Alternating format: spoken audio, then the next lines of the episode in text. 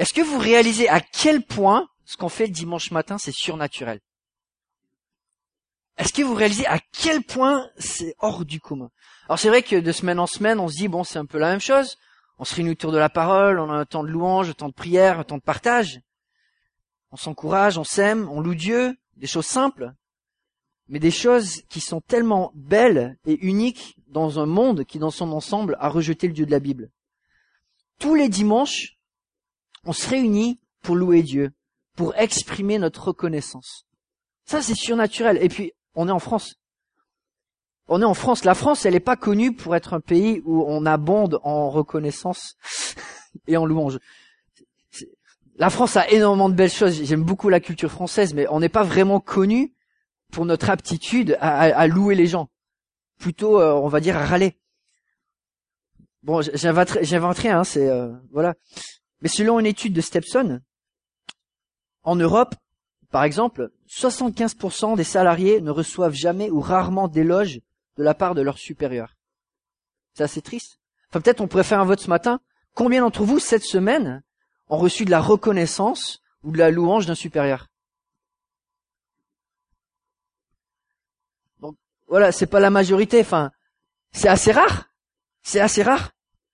La qualité de l'ambiance en France au travail peut être très difficile. Enfin, j'entends de plus en plus des gens qui me disent le travail c'est dur. Il n'y a pas de reconnaissance. La France tient le troisième rang au monde des dépressions liées au travail. Et historiquement, je pense qu'il y a plusieurs raisons. La France, c'est un, pays de droit. On, a des droits, forcément, parce qu'en moyenne, euh, une personne qui travaille donne 50% de ce qu'il reçoit au gouvernement. Alors forcément, si on fait beaucoup de sacrifices, on va avoir beaucoup d'attentes. Et en France, on, est dans un pays où on est toujours dans l'attente de recevoir parce qu'on a déjà donné. Et puis on est aussi une société d'élitisme où on est toujours en train de se battre, faire concurrence pour recevoir de la reconnaissance. Enfin, je me souviens quand j'étais à l'école, si j'avais une bonne note, j'étais tout content, puis on me disait mais t'es pas premier, t'as encore du boulot à faire. Et c'est vrai qu'une personne qui, qui, qui, a travaillé dur, qui a trouvé sa voie et qui finit un CAP, ne reçoit pas les mêmes éloges que quelqu'un qui a fait une grande école. Même si peut-être les durs parcours sont aussi louables l'un que l'autre. On est dans un pays où quelque part la louange, on la donne pas facilement et on la reçoit pas facilement. Et souvent quand on dit merci, c'est plus par la politesse française que par un vrai esprit de reconnaissance. Et c'est pour ça que je me dis que ce qu'on fait le dimanche matin, mais c'est surnaturel. Où autre en France, est-ce qu'on voit 200 personnes ou 150 ou je sais pas, qui se réunissent pendant une heure et demie simplement pour exprimer la reconnaissance Vous imaginez Des boîtes qui s'arrêtent pendant une heure et demie en semaine, qui disent aujourd'hui, enfin, on va faire que de la louange, on va s'encourager, on va, on va, on va, on va exprimer de la reconnaissance. Enfin, c'est complètement surnaturel. En même temps, c'est vrai qu'on est là pour louer Dieu, mais je regarde à mon cœur et je me dis, c'est magnifique ce qu'on fait, mais ma louange, elle reste imparfaite. Souvent, je viens pour louer Dieu, je sais que mon cœur, ben, il, est loin d'être là où il devrait être. Ma louange n'est pas parfaite. Mon cœur n'est pas toujours pleinement engagé. Souvent, je suis distrait, et puis je me donne des excuses pour rester distrait. Certaines fois, mon cœur n'est pas préparé, il n'est pas au bon endroit. Des fois, je chante, mais je ne vis pas les paroles avec autant de conviction que j'aimerais. Des fois, je loue Dieu, mais je me sens un peu hypocrite parce que je sais qu'en semaine, j'ai pas eu cet esprit de reconnaissance. Louer Dieu, c'est surnaturel. Et pour louer Dieu, bah, on a besoin de l'aide de Dieu. On a besoin de dépendre de Dieu. On a besoin que cette louange soit nourrie de Dieu, soit accompagnée par Dieu, soit guidée par Dieu. Et aujourd'hui, j'aimerais qu'on regarde ensemble un psaume, le psaume 111. Où le psalmiste va booster notre louange, va nous encourager à avoir une louange pleine de vie. Et comment avoir une louange comme ça qui déborde de vie? Le psalmiste nous répond en nous disant, c'est en reconnaissant comment Dieu a agi dans le passé qu'aujourd'hui on peut être reconnaissant en le voyant agir.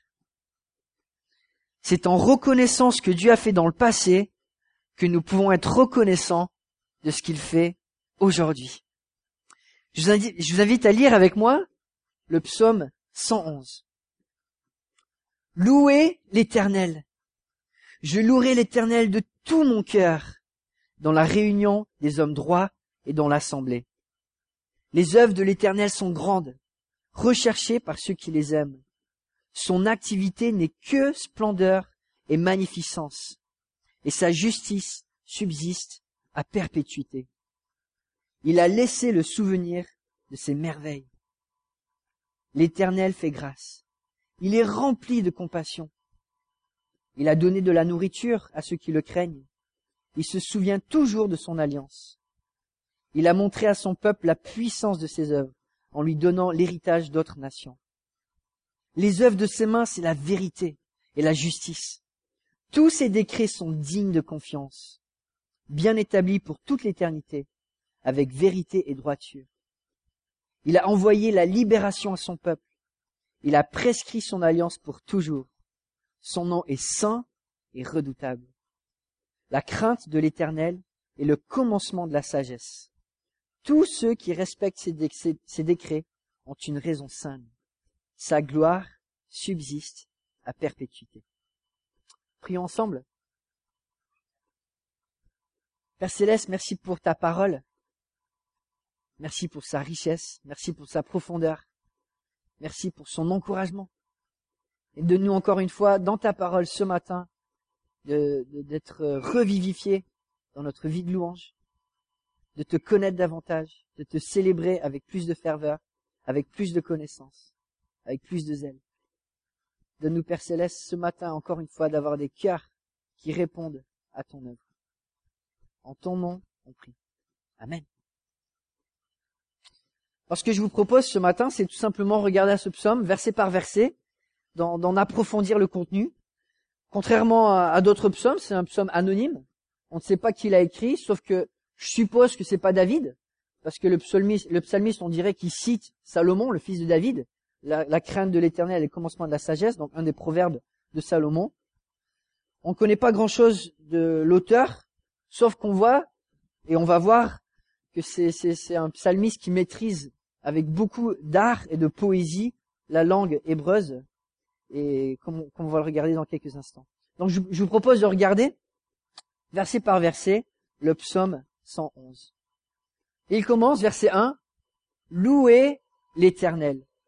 Je louerai l'Éternel de tout mon cœur, dans la réunion des hommes droits et dans l'assemblée. Louez l'Éternel. Ça veut dire quoi? En hébreu, c'est un seul mot, on l'a chanté ce matin. Peut-être quelqu'un peut me le dire? Alléluia. Alléluia. Alléluia. En hébreu, le terme signifie de mettre en avant de manière claire quelque chose. Des fois, ça peut faire référence à des sons, mais aussi à des couleurs. C'est de mettre en lumière, c'est de faire briller, c'est de, montrer en spectacle, c'est de célébrer avec évidence et clameur. Alléluia, c'est aussi un commandement. C'est un ordre qui est fait au pluriel, qui est fait à un groupe.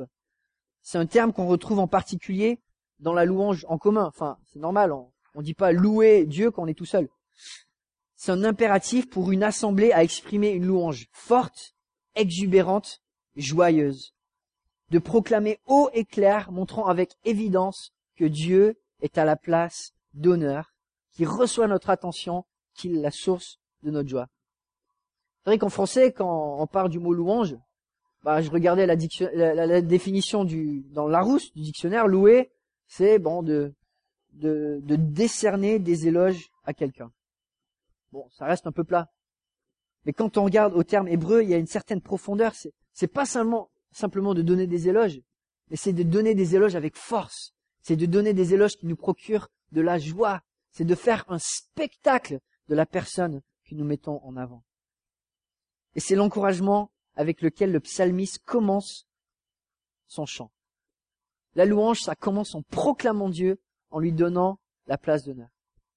Et dans ce psaume, on le voit, c'est un poète qui a une structure aussi poétique. Il va structurer son psaume en suivant les 22 lettres de l'alphabet hébraïque. Et la première lettre, ben, c'est la même lettre qu'en français, Alléluia, Aleph, A. Et dans son psaume, on va voir la louange de A à Z. De louer Dieu, ben ça commence tout simplement en mettant Dieu à la place d'honneur. Alléluia, c'est pas juste une option, c'est pas juste une suggestion, c'est un commandement. On est tous commandés dans la Bible à donner cette place à Dieu, à le proclamer avec clameur, avec clarté, à lui donner cette place d'importance en premier dans notre vie et dans nos réunions. Pour le psalmiste, la louange, ça se fait ensemble, mais aussi c'est le reflet de ce qui se passe dans le cœur, de manière personnelle. Il commence avec cette première lettre de louer, et puis la deuxième lettre de tout mon cœur. Je louerai l'éternel de tout mon cœur. Et là, c'est le terme louer, c'est pas le même. Alors, euh, c'est vrai qu'en français, on n'a pas toujours les mêmes synonymes qu'on essaie de traduire, mais c'est un, un, terme en hébreu yada qui vient du mot yad qui signifie main. Louer Dieu, ben, ça veut dire d'élever les mains, d'avoir les mains ouvertes. C'est un signe de soumission, c'est un signe d'humilité, c'est un signe de service. Avoir les mains ouvertes, c'est dire Dieu, je me présente devant toi parce que c'est toi le créateur, et moi je suis qu'une créature. Je te donne la place qui t'est due, je te fais confiance. Je viens avec les mains ouvertes parce que c'est toi le boss, c'est toi le maître, et je me soumets à ton autorité divine. Avoir les mains ouvertes, c'est aussi un, geste universel. On le voit dans les concerts dans, le monde entier. C'est de l'excitation, c'est de la joie, c'est même de l'adoration. je me souviens quand j'étais jeune, aller dans un concert rock, et les gens qui chantaient comme ça avec les mains élevées, il y en a beaucoup qui adoraient. Et c'est comme ça que le psalmiste veut louer Dieu. Avec joie, avec ferveur, mais aussi avec dévotion avec offrant ses mains de tout son cœur. Et je trouve c'est une belle image. Le cœur déborde et ça déborde avec tout le corps. Et c'est vrai que peut-être que comme moi, vous avez grandi dans une église qui peut-être n'était pas très expressive, mais il y a une certaine beauté dans ce geste, d'élever les mains pour louer Dieu, d'adorer Dieu avec notre corps entier en lui donnant cette place qui lui est due. Pour, le, pour, psalmiste, la louange, ben, ça se fait avec du monde. Et là, il va parler de deux contextes différents, la réunion ou le conseil des hommes justes, des hommes droits, et aussi l'assemblée. Et que ce soit euh, dans une assemblée réduite ou avec la grande assemblée, tout ce que le psalmiste veut faire, c'est louer Dieu avec force. Alors c'est intéressant parce que je regarde ce psaume et c'est vrai que souvent on a des préconçus. Souvent, quand je regarde la louange dans l'Ancien Testament, je m'imagine beaucoup les rassemblements où, tout le peuple est là pour les grandes fêtes, où ils sont appelés de louer Dieu en, dans, l'assemblée avec tout le peuple. Mais là, on voit ce psalmiste qui, pratiquait la louange avec la grande assemblée, mais aussi dans un conseil, dans, un groupe réduit. Je ne sais pas s'il avait une église de maison, ou s'il avait une étude biblique avec un petit groupe où il se réunissait. On voit qu'il avait envie d'être avec des croyants, pour mettre Dieu en avant, que ce soit en petit groupe ou que ce soit en grand groupe. Et dans tous les cas, ce qui comptait pour lui, bah, c'est là où il va mettre son accent de tout mon cœur. De tout mon cœur. C'est la manière avec laquelle il veut louer. Ce psalmiste aime louer Dieu, et dans ce psaume, on le voit dès le début, c'est contagieux, c'est plein d'enthousiasme. Mais ça ne s'arrête pas là. Et c'est vrai que des fois, je trouve ça dommage qu'on va dans des églises et des fois, les animateurs, on, a l'impression que tout ce qu'ils veulent, en fait, c'est notre enthousiasme. Qu'une louange, ben finalement, si elle est belle, c'est que finalement, il y a de l'enthousiasme.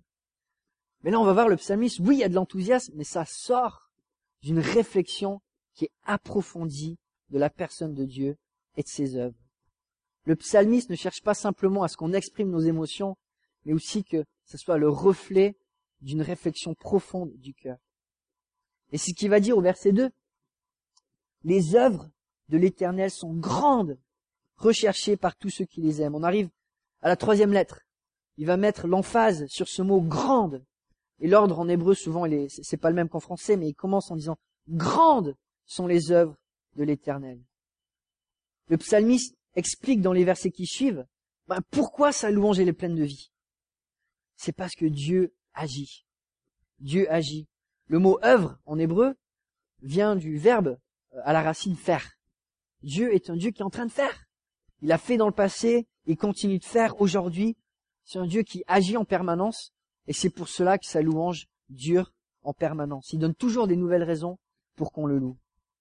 Et ce que Dieu fait, oui, il agit, mais c'est aussi grand. Ça motive, ça inspire Ça fait rêver quand on regarde à la manière dont Dieu agit. Et puis on arrive à la quatrième lettre. Grandes sont les œuvres de l'Éternel, recherchées par ceux qui les aiment.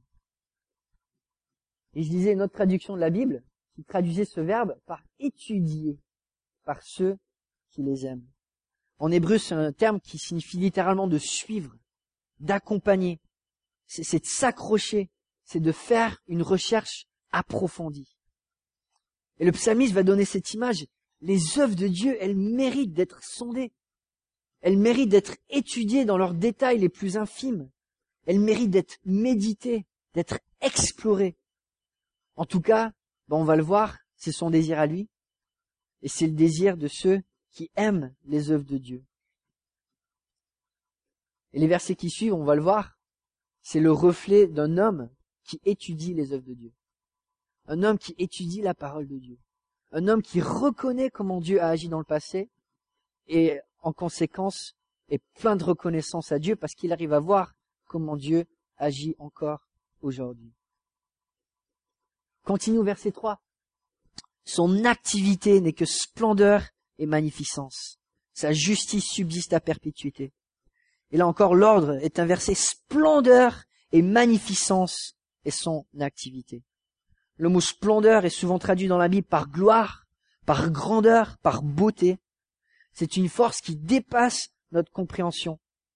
C'est un mot que Élihu utilise lorsqu'il encourage son, enfin, lorsqu'il, lorsqu'il s'exprime dans le livre de Job, où il va dire que la majesté, majesté de Dieu est redoutable. C'est le mot redoutable. Elle est, elle, est splendide, elle, est glorieuse, elle est, elle est insondable, elle est trop grande. Il va dire, nous ne saurions parvenir jusqu'au Tout-Puissant, grand par la force, par la justice, par le droit souverain. C'est cette splendeur de Dieu qui nous dépasse. On ne peut pas y parvenir. Elle, est trop grande, elle est trop magnifique. C'est une grandeur qui nous dépasse. Mais souvent dans la Bible, on voit ces deux mots ensemble. Splendeur et magnificence. Et ce mot magnificence, quand on le voit dans les Écritures, c'est souvent lié aux œuvres visibles de Dieu. Que quand Dieu agit, ben, il laisse une trace derrière. Que quand Dieu agit, il y a, une preuve visible qu'il est passé par là où il est passé. Et on voit ce, mot magnificence, entre autres en psaume 90, verset 16, que ton, que ton activité soit visible pour tes serviteurs et ta splendeur ou ta magnificence pour leurs enfants. Littéralement, ce, terme, splendeur, enfin euh, magnificence, vient du mot ornement. C'est une couronne, c'est un joyau. C'est une preuve visible que Dieu est passé par là où il est passé. C'est ce qu'on voit dans la création. Souvent, cette création euh, est, est, décrite comme ayant la magnificence de Dieu. On voit l'empreinte de Dieu.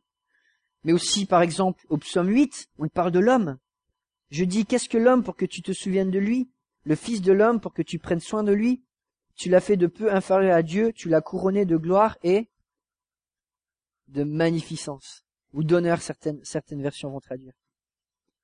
On voit que Dieu est passé par là parce que la manière dont il a créé l'être humain, c'est magnifique, c'est beau, c'est complexe, c'est grand, c'est glorieux. L'activité de Dieu, elle nous dépasse, mais ce qui est beau, c'est qu'il y a toujours une preuve visible. Dieu laisse des marques derrière. Il y a la splendeur, mais aussi il y a la beauté qu'on reconnaît. Et une de ces traces qu'on voit dans, dans la deuxième partie du verset, c'est la justice de Dieu. La justice de Dieu. Nous vivons dans un monde qui est profondément injuste. La justice des hommes est comblée de faillites. Mais il faut se rappeler que cette justice n'est que temporaire. Quand Dieu, lui, fait justice, c'est éternel. Quand Dieu fait justice éternelle, aucune injustice terrestre ne passera outre à la justice éternelle de Dieu. Et quand Dieu donne une récompense, il n'y a personne qui peut l'enlever. On continue au verset 4. Il a laissé le souvenir de ses merveilles. L'accent est mis sur le, septième mot. Le monument pourrait traduire. Le souvenir ou le monument de ses merveilles. Quand Dieu passe, ben, ses œuvres, ça s'accumule avec le temps. Ça laisse un souvenir. Ça, laisse des traces. Et là, pareil, bon, le verset est un peu dire à traduire, mais quand on dit il a laissé, littéralement en hébreu, c'est il a fait. Encore une fois, on retrouve le verbe faire, le Dieu qui agit. Il a fait que le souvenir de ces, de ces merveilles reste. Le souvenir de ces merveilles, Dieu, il a fait qu'on puisse les voir. C'est un Dieu qui agit, un Dieu qui agit de toute éternité pendant des siècles. Et quand on regarde à toutes les œuvres de Dieu, bah, ça fait un monument, ça fait, un, souvenir énorme de, tous ces passages. Pendant des siècles, Dieu a accompagné son peuple. On le voit dans, dans l'Ancien Testament, plus de cinquantaine de fois, on voit des miracles qui jamais n'ont été imités par l'être humain. Dieu a envoyé des plaies miraculeuses en Égypte pour sauver son peuple. Il a envoyé de la manne pour le nourrir. Il a fait jaillir l'eau d'un rocher dans le désert. Il a détruit des armées entières d'ennemis. Il a ouvert la mer en deux. Il a arrêté la course du soleil. Il a guéri le lépreux, multiplié l'huile de la veuve, ressuscité le fils de la Sunamite, délivré Daniel de la fosse au lion, sauvé Jonas du vent de la baleine. on peut nommer le monument des merveilles de Dieu. Il est apparu à ses prophètes, il a fait des alliances éternelles, il a donné sa parole, donné ses préceptes. Il a envoyé son fils, qui aussi a fait encore plus de merveilles. Il a changé l'eau en vin, il a multiplié les pains les poissons, il a marché sur l'eau, il a ressuscité des morts, il a guéri les, les foules avec des lépreux, des aveugles, des sourds, des boiteux, il a calmé la tempête, il a chassé des démons, il a aidé des pêcheurs à attraper des centaines de poissons en un essai. Il a donné sa vie en rançon pour nos péchés. Quand on regarde à tout ce que Dieu a fait, ben, c'est un monument, que ce soit dans les traces visibles dans la Bible, mais aussi dans nos vies. Parce que le Dieu qui a agi dans l'Ancien Testament, dans le Nouveau Testament, c'est le même Dieu qui agit aujourd'hui.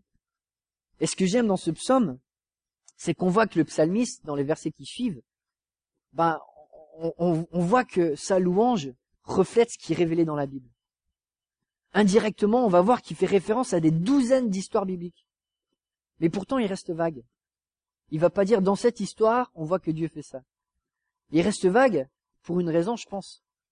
C'est que la manière dont Dieu a agi dans le passé est la même manière avec laquelle Dieu continue d'agir aujourd'hui. Et c'est pour ça que notre louange peut être pleine de vie. L'éternel, on continue au verset 4, fait grâce. Il est rempli de compassion. L'accent est cette fois mis sur le huitième mot du poème, de, de, de, de la lettre de l'alphabet, le huitième mot, grâce. Gracieux et compatissant est l'Éternel, sur une traduction littérale. Les monuments, le monument des œuvres de Dieu, c'est le reflet de son amour, de sa grâce, de sa compassion. Et là, l'auteur reflète les paroles que Dieu euh, prononce à Moïse. Euh, en Exode 34, lorsque Moïse se présente devant Dieu, après que le peuple ait fait le veau d'or. Et Moïse se dit, mais Dieu, t'es un Dieu saint, le peuple, il est rebelle, comment est-ce qu'on peut vivre ensemble? Et Dieu va dire à Moïse, je suis un Dieu de grâce, un Dieu de compassion. C'est pour ça qu'on peut vivre ensemble. Parce que je pardonne l'iniquité. Parce que je suis lent à la colère. Parce que j'aime même les pécheurs. Dieu est un Dieu qui fait grâce. Ses œuvres sont remplies de grâce, remplies de compassion. C'est l'histoire de toute la Bible. Et c'est notre histoire quand on marche avec lui. Il a donné de la nourriture à ceux qui le craignent. On voit sa générosité. Il se souvient toujours de son alliance. On voit sa fidélité. L'auteur va, nous donner les neuvième et dixième lettres de l'alphabet hébreu, en commençant avec ce mot nourriture. Et là, pareil, on peut penser à tellement d'histoires dans la Bible. Dieu, il a pourvu au peuple d'Israël aux, enfants de Jacob, quand il y avait la famine. Joseph a eu une place de prominence en Égypte et toute la famille a pu déménager en Égypte pour sortir de la famille et être nourri. Et puis le peuple qui est sorti d'Égypte, ben, Dieu a pourvu en envoyant la manne.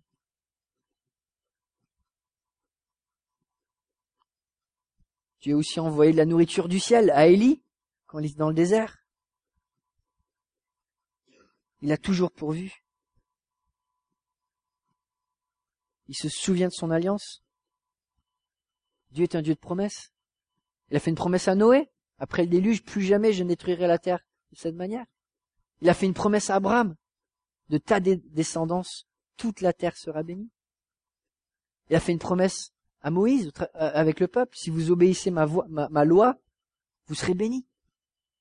Il est un Dieu de promesses qui toujours, toujours, toujours remplit ses promesses. Ses œuvres sont tellement abondantes. Il a montré à son peuple, verset 6, la puissance de ses œuvres en lui donnant l'héritage d'autres nations. On voit les onzième et douzième lettres sur lesquelles l'auteur met, les accents. La puissance de Dieu et le don de Dieu. La puissance de ses œuvres, il a montré. Il a montré comment? Par sa générosité, en donnant l'héritage d'autres nations, littéralement l'héritage des non-juifs. Et c'est vrai que quand on regarde à l'histoire de l'Ancien Testament, ben, on, voit les promesses faites à Abraham qu'une terre étrangère serait donnée à sa descendance. On voit cette promesse accomplie avec la génération de Josué qui va sortir, ou même avec la génération de Moïse qui va dépouiller les Égyptiens de leur richesse. On voit quand il part, les Égyptiens vont leur donner une masse, des tonnes d'objets précieux. On le voit aussi quand David et Salomon accumulent des trésors pour construire le temple. Ils accumulent les richesses des nations étrangères. Oui, on pense à toutes ces choses, mais en même temps, comme on l'a mentionné, l'auteur ne mentionne pas directement ces histoires. Parce que ces manières avec lesquelles Dieu a agi encore et encore, tellement de fois dans l'Ancien Testament, tellement de fois dans le Nouveau Testament, est la même manière avec laquelle il agit encore aujourd'hui, de A à Z. De A à Z, du début à la fin du monde, la, la louange de Dieu va continuer. Parce que c'est un Dieu qui agit. Trois fois déjà, il a mentionné les œuvres de Dieu qui viennent de ce verbe faire. Deux fois, il a parlé, il va parler dans ce psaume de Dieu qui fait avec le verbe faire directement. On arrive au verset 7, treizième et quatrième, quatorzième lettre de l'alphabet hébreu. Les œuvres de ses mains, c'est la vérité et la justice. Tous ces décrets sont dignes de confiance. Treizième lettre, c'est les œuvres de Dieu. Mais cette fois, l'auteur ne parle plus au passé en disant il a montré, il a laissé. Cette fois, c'est au présent. Les œuvres de, de, l'éternel, aujourd'hui encore, c'est la vérité et la justice. Ce mot vérité, c'est un, des attributs de Dieu qu'on voit le plus dans l'Ancien Testament. C'est un terme qui, dans peut-être des versions plus anciennes, était traduit par fidélité. Un mot qui est un peu difficile à traduire parce qu'il porte tellement de sens. Le émet de Dieu, traduit vérité ici, ça pourrait être traduit par stabilité, par fermeté, par assurance, par stabilité. Vérité, fidélité, c'est des choses que Dieu fait qu'on sait ne vont pas changer. C'est certain. Et Dieu, il a ce caractère. Ce que Dieu fait, c'est certain de s'accomplir. Les œuvres de Dieu sont toujours justes. C'est un terme littéralement en hébreu, c'est les œuvres de Dieu, c'est le jugement. C'est le jugement un terme qui signifie quelque chose qui est mesuré, qui est équilibré. Dieu, il a fait un verdict, Dieu, il a fait un plan. Ce qui se passe dans le monde, c'est pas par hasard. Le plan que Dieu nous, demande, euh, auquel il demande de nous joindre, c'est pas un plan qui est hasardeux. C'est un plan pour lequel il y a un verdict, il y a une réflexion, ça a été jugé dans la vérité. Pour que l'œuvre de Dieu dans laquelle on participe soit vraiment une œuvre qui compte. Une œuvre qui est cohérente une œuvre, comme le décrit le psalmiste, qui est digne de confiance. Digne de confiance. Et en hébreu, cette expression digne de confiance, c'est un seul mot. Un mot qu'on utilise euh, toutes les semaines, peut-être même tous les jours. Ça vient du verbe aman, dont on utilise le mot amen. Le verbe aman signifie ben, d'être digne de conscience, c'est quelque chose dans lequel on peut croire. C'est des choses qui sont fidèles, des choses dont la validité a été confirmée. Et quand on dit Amen, bah, c'est un terme qui peut être traduit par en vérité ou ainsi soit-il, bah, c'est ce qu'on reflète. Quand on dit Amen, c'est oui Dieu. On vient à un Dieu qui est véritable. On veut un Dieu qu'on peut croire. Un Dieu dans lequel on peut faire confiance. On sait qu'il sera fidèle.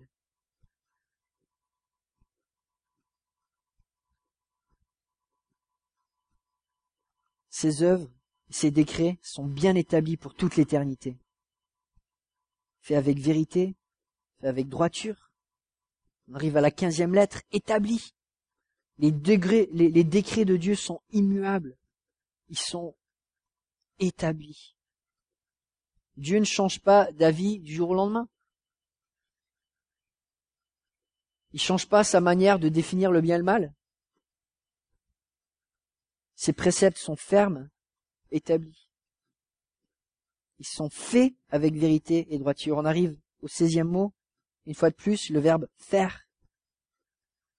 Dieu a fait, même avant la fondation du monde, il avait déjà établi des préceptes. Il avait déjà commencé à œuvrer pour que son œuvre qui continue soit une œuvre qui se construise. Depuis des siècles, Dieu agit. Dieu a un plan. Dieu a une volonté qu'il est en train d'épanouir et de révéler, dans laquelle il nous appelle à s'engager. Avant même notre naissance, Dieu était déjà agir pour notre bien-être, était déjà en train d'agir pour notre bien-être, pour qu'un jour on puisse participer dans, dans une œuvre qui soit véritable, qui soit établie, qui soit droite, qui soit éternelle. Il a établi la libération à son peuple. Il a prescrit son alliance pour toujours. Son nom est saint et redoutable. On arrive à la fin du psaume. Le rythme s'accélère. Cette fois, il y a trois lettres de l'alphabet hébreu par verset. On arrive à la dix-septième lettre. Libération, littéralement. Rédemption. Rédemption. Peut-être l'œuvre la plus importante de Dieu. Il a racheté son peuple. Il a, constitué un peuple qui lui appartienne. Il a pris un peuple qui était perdu, qui était endetté, il a payé sa dette, il l'a libéré pour que ce peuple lui appartienne pleinement. Il l'a libéré et puis la dix-huitième lettre, il a prescrit son alliance pour toujours. Il l'a libéré, mais il a fait des promesses. Ce peuple va avoir une relation éternelle avec Dieu qui jamais, jamais, jamais ne s'arrêtera. Une fois qu'on appartient à Dieu, il n'y a rien qui peut nous séparer de lui. Et puis la dix-neuvième lettre, Saint Saint et redoutable est son nom, on pourrait traduire. Dieu est à part, il est pur, il est sans corruption ni souillure. Il est saint, mais est aussi redoutable. Un terme qu'on pourrait traduire par imposant, impressionnant. Un Dieu qui émerveille. D'ailleurs, ce terme vient de la racine du verbe craindre. C'est un Dieu qui mérite la crainte parce que ce qu'il fait, c'est trop génial. C'est trop grand. Et forcément, ça mène au verset 10 et au prochain mot la crainte de l'éternel est le commencement de la sagesse. Tous ceux qui respectent ses décrets ont une raison saine. Sa gloire subsiste à perpétuité. On arrive au dernier verset. Trois derniers mots-clés qui ressortent et trois termes d'application. Le premier, c'est la crainte de l'éternel. La crainte de l'éternel. Dieu, par ses œuvres, exige une réponse. Dieu, il est redoutable dans ses œuvres. Dieu, il est incroyable, inimitable, incomparable, infiniment grand et puissant. Comment lui répondre autrement que par l'émerveillement, que par la révérence, la piété, la foi? D'ailleurs, quand on regarde dans l'Ancien Testament, le terme foi, on le voit pas beaucoup. On le voit pas beaucoup parce que le mot qui est employé, c'est souvent la crainte mais ça veut dire la même chose. La crainte de l'éternel dans l'Ancien Testament, c'est, c'est, de vivre avec la conscience de la présence de Dieu, avec la révérence de qui Dieu est, en lui faisant confiance, en se soumettant à ses plans, en s'abandonnant à lui, à, sa toute puissance, en confessant que c'est lui le créateur, que c'est pas nous, de lui attribuer l'honneur qui lui est dû avec sobriété d'esprit. La crainte de l'éternel, c'est la foi du Nouveau Testament. La première réponse, c'est la crainte de l'éternel. Et la deuxième, et là c'est assez intéressant parce que on peut pas vraiment le voir en français, mais cette phrase, tous ceux qui respectent ces décrets en une raison saine, commence en hébreu, pas par le mot respecter, mais faire. Encore une fois, c'est le terme agir, faire. Ceux qui font ces décrets ont une raison saine. Là, depuis le début, on voit un Dieu qui agit. Un Dieu qui est à l'œuvre. Un Dieu qui est dans l'action. Et forcément, si nous on veut l'adorer, bah on va l'imiter. Nous aussi, on va faire. nous aussi, on va agir. Et la louange, c'est pas simplement de dire quelques mots le dimanche matin, mais c'est une vie qui est transformée, qui imite Dieu, qui comprend comment Dieu agit et qui, qui reflète cette manière de faire, qui reflète le caractère de Dieu.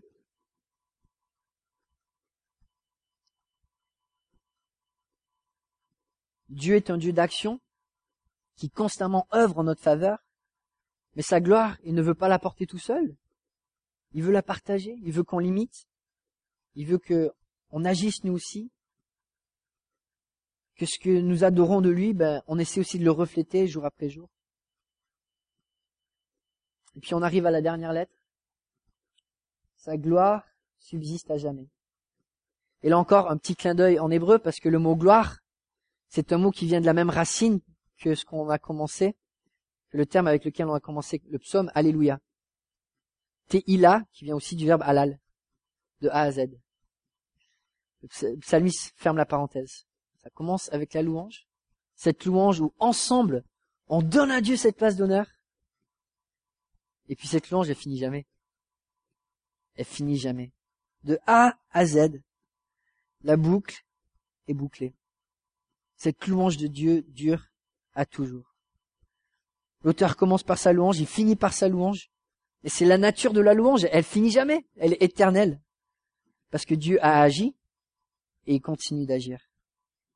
Et cette louange, cette joie que Dieu procure quand on lui donne la première place, jamais ne cessera. Alors oui, c'est excitant de parler de la louange, de A à Z. Ça commence avec Dieu, ça finit avec Dieu, avec la proclamation de qui il est. Et au milieu, il y a quoi? Les lettres B à Y. Ben, c'est l'étude de ce que Dieu fait. L'étude de ses œuvres sonder les œuvres de Dieu, comment il a agi dans le passé, parce que c'est la même manière avec laquelle il agit aujourd'hui. C'est en reconnaissant comment Dieu a agi dans le passé qu'aujourd'hui, on peut être reconnaissant de comment il agit aujourd'hui. C'est vrai que si on n'étudie pas la Bible, notre louange elle est rapidement limitée parce que souvent nous on préférerait louer Dieu, de nous abstenir du danger, alors que dans la Bible on voit un Dieu qui délivre du danger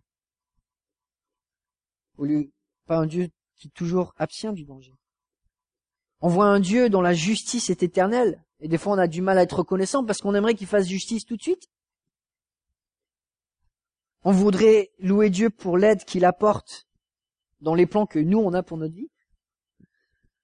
Alors que Dieu, ce qu'il désire, c'est qu'on le loue parce qu'on fait partie de son plan pour nos vies.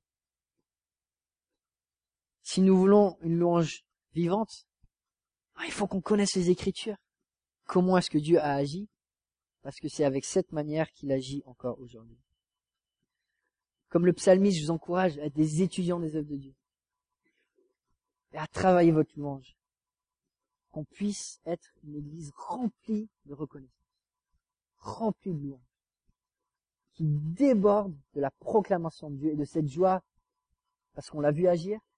On sait comment il agit et on reconnaît quand il agit dans nos vies. Amen.